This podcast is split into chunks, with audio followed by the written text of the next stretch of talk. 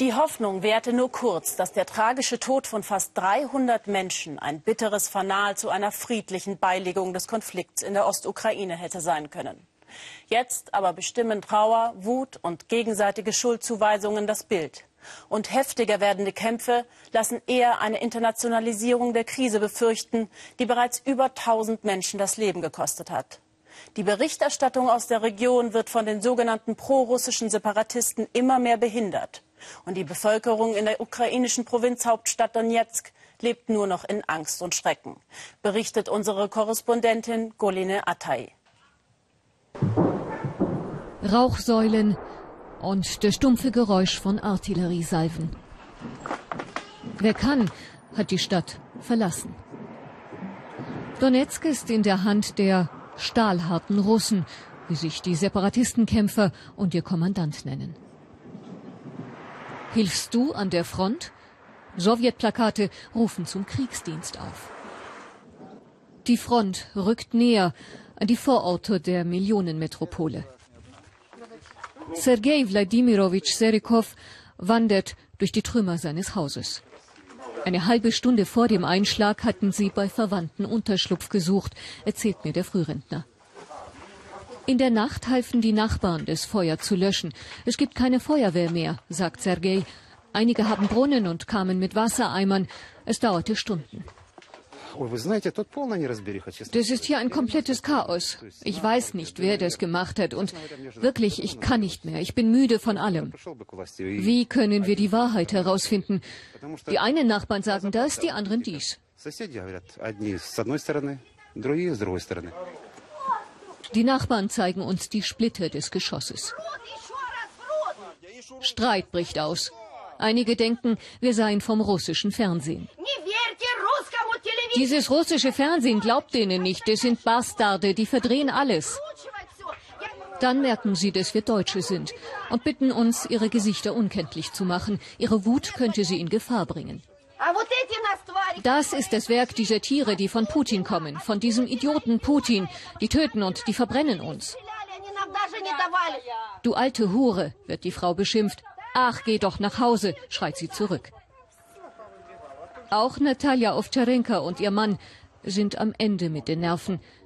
25 Jahre hat er im Bergwerk gearbeitet. Sehen Sie sich an, wie wir wohnen. Und jetzt werden wir auch noch umgebracht. Es gibt kein Gas mehr, keinen Strom, kein Wasser. Ist das der Dank, Herr Präsident Poroschenko? Ich weiß nicht, wann ich das letzte Mal normal geschlafen habe, wann ich das letzte Mal normal gegessen habe. Niemand weiß, warum eine Rakete diese Bushaltestelle getroffen hat. Wie durch ein Wunder gab es kein Opfer. Der kleine Kiosk mittendrin verkauft immer noch Brot, das Dutzende Kilometer und Straßensperren passiert hat, um hier anzukommen. Es gibt keine Arbeit, es gibt kein Gehalt, sagt der Kioskbesitzer. Alles ist geschlossen. Einen Job zu bekommen jetzt ist aussichtslos. Irgendwie machen wir weiter.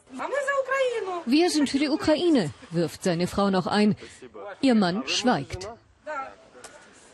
Viele ältere Menschen wollen oder können die Stadt nicht verlassen.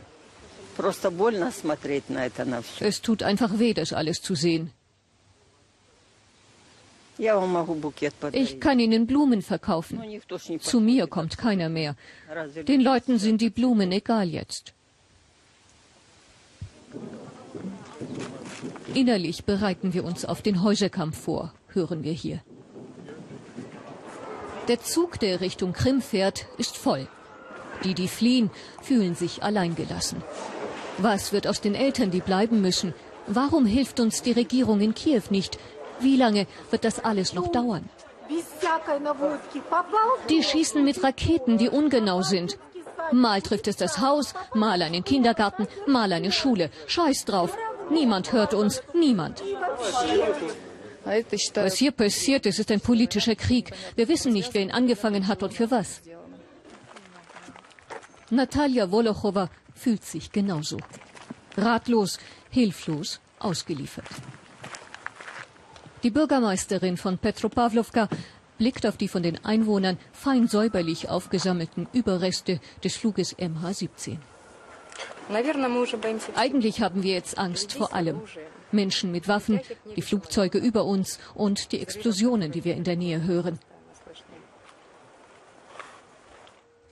Warum holt niemand diese Briefe ab, fragt sich Natalia. Und diese Koffer? Wieso redet niemand mit uns? Diese Tüte mit den Spielsachen hat uns heute Mittag eine Großmutter gebracht. Sie fand sie in ihrem Garten, als sie Kartoffeln ernten wollte.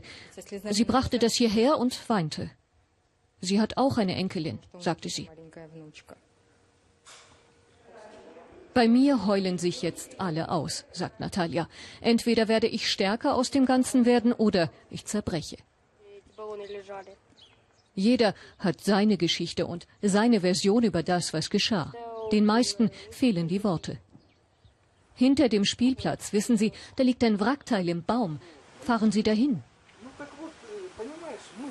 Nach und nach finden sich immer mehr Bruchstücke. Wie ein nicht enden wollender Albtraum, der die Einwohner von Petropavlovka heimsucht. Vielleicht 30 Meter weg von mir fiel ein Mann auf den Stromast. Die Kabel rissen. Er lag auf dem Asphalt. Er war ein Asiate, er hatte eine dunkle Haut. Meine Nachbarin sagte, bei ihr sei eine Frau aufs Dach gefallen und in ihrem Hof, da lag noch eine.